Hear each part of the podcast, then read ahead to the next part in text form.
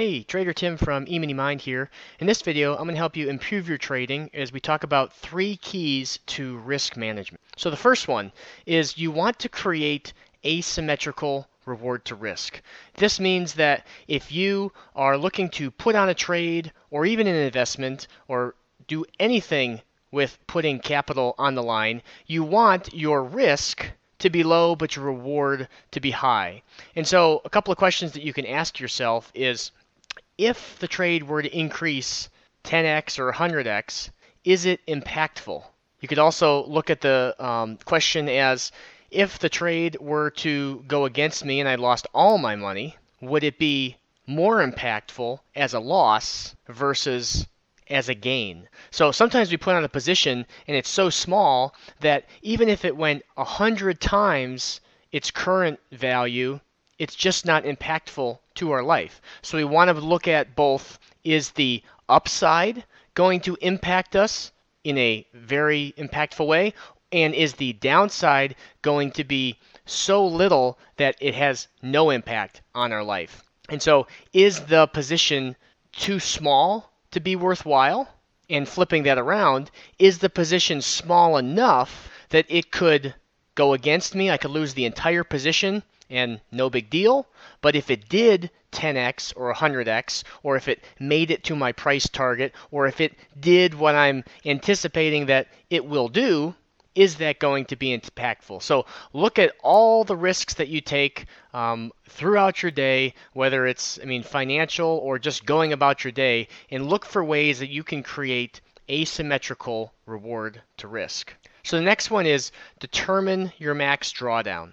And this one is really important because you need to be able to withstand your worst drawdown. The worst period in your trading is you know, by definition, the worst case scenario. So if you can't withstand, and if you don't have enough capital to withstand that drawdown and come out the other side, then even if you have a very nice string of winners, and a lot of success, you could end up in ruin because you're not able to get through those drawdowns. So as you're looking at your position sizing, as you're looking at your um, you know trades that you're going to try, maybe maybe you're you're trading uh, two contracts on the futures and you're going to start scaling up, or you're trading 10 option contracts and you're going to start scaling up, and you wonder, oh, do I want to go from 10 contracts to, the, to 20 contracts? Do I want? Are you trading an underlying stock and you're trading 50 shares and you're thinking about going from 50 to 100 to 500?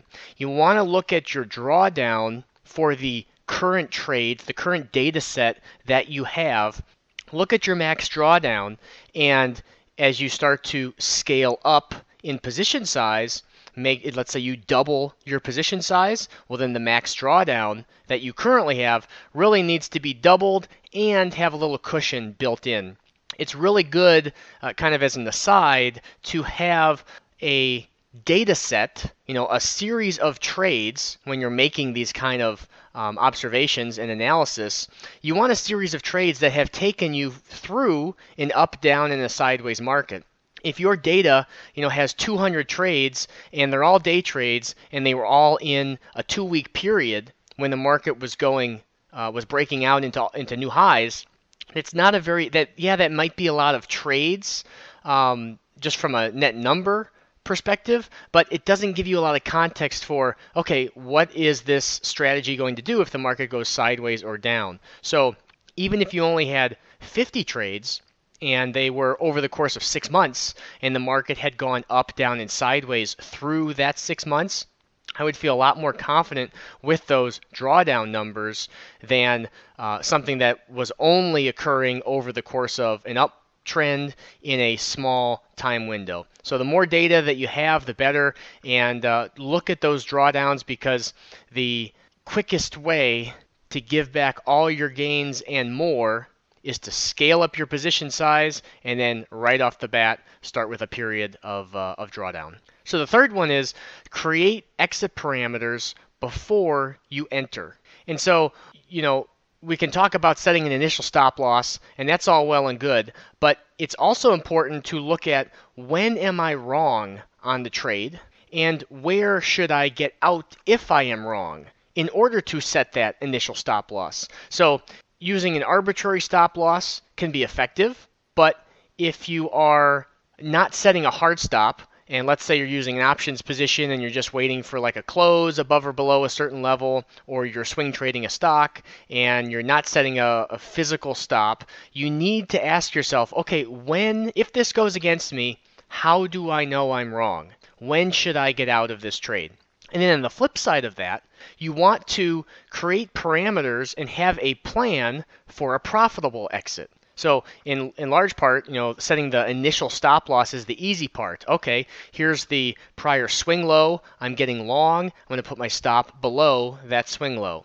But then if the trade starts to go your way, and all of a sudden it starts to go your way really quickly, and you panic and you just you know hit flatten or uh, close out the position all at once because it jumped you know two points uh, you might be leaving a lot on the table. So having a plan for a profitable exit up front is really important. Looking at where, how can I trail my stop on the position so that I can stay in this winner as long as possible.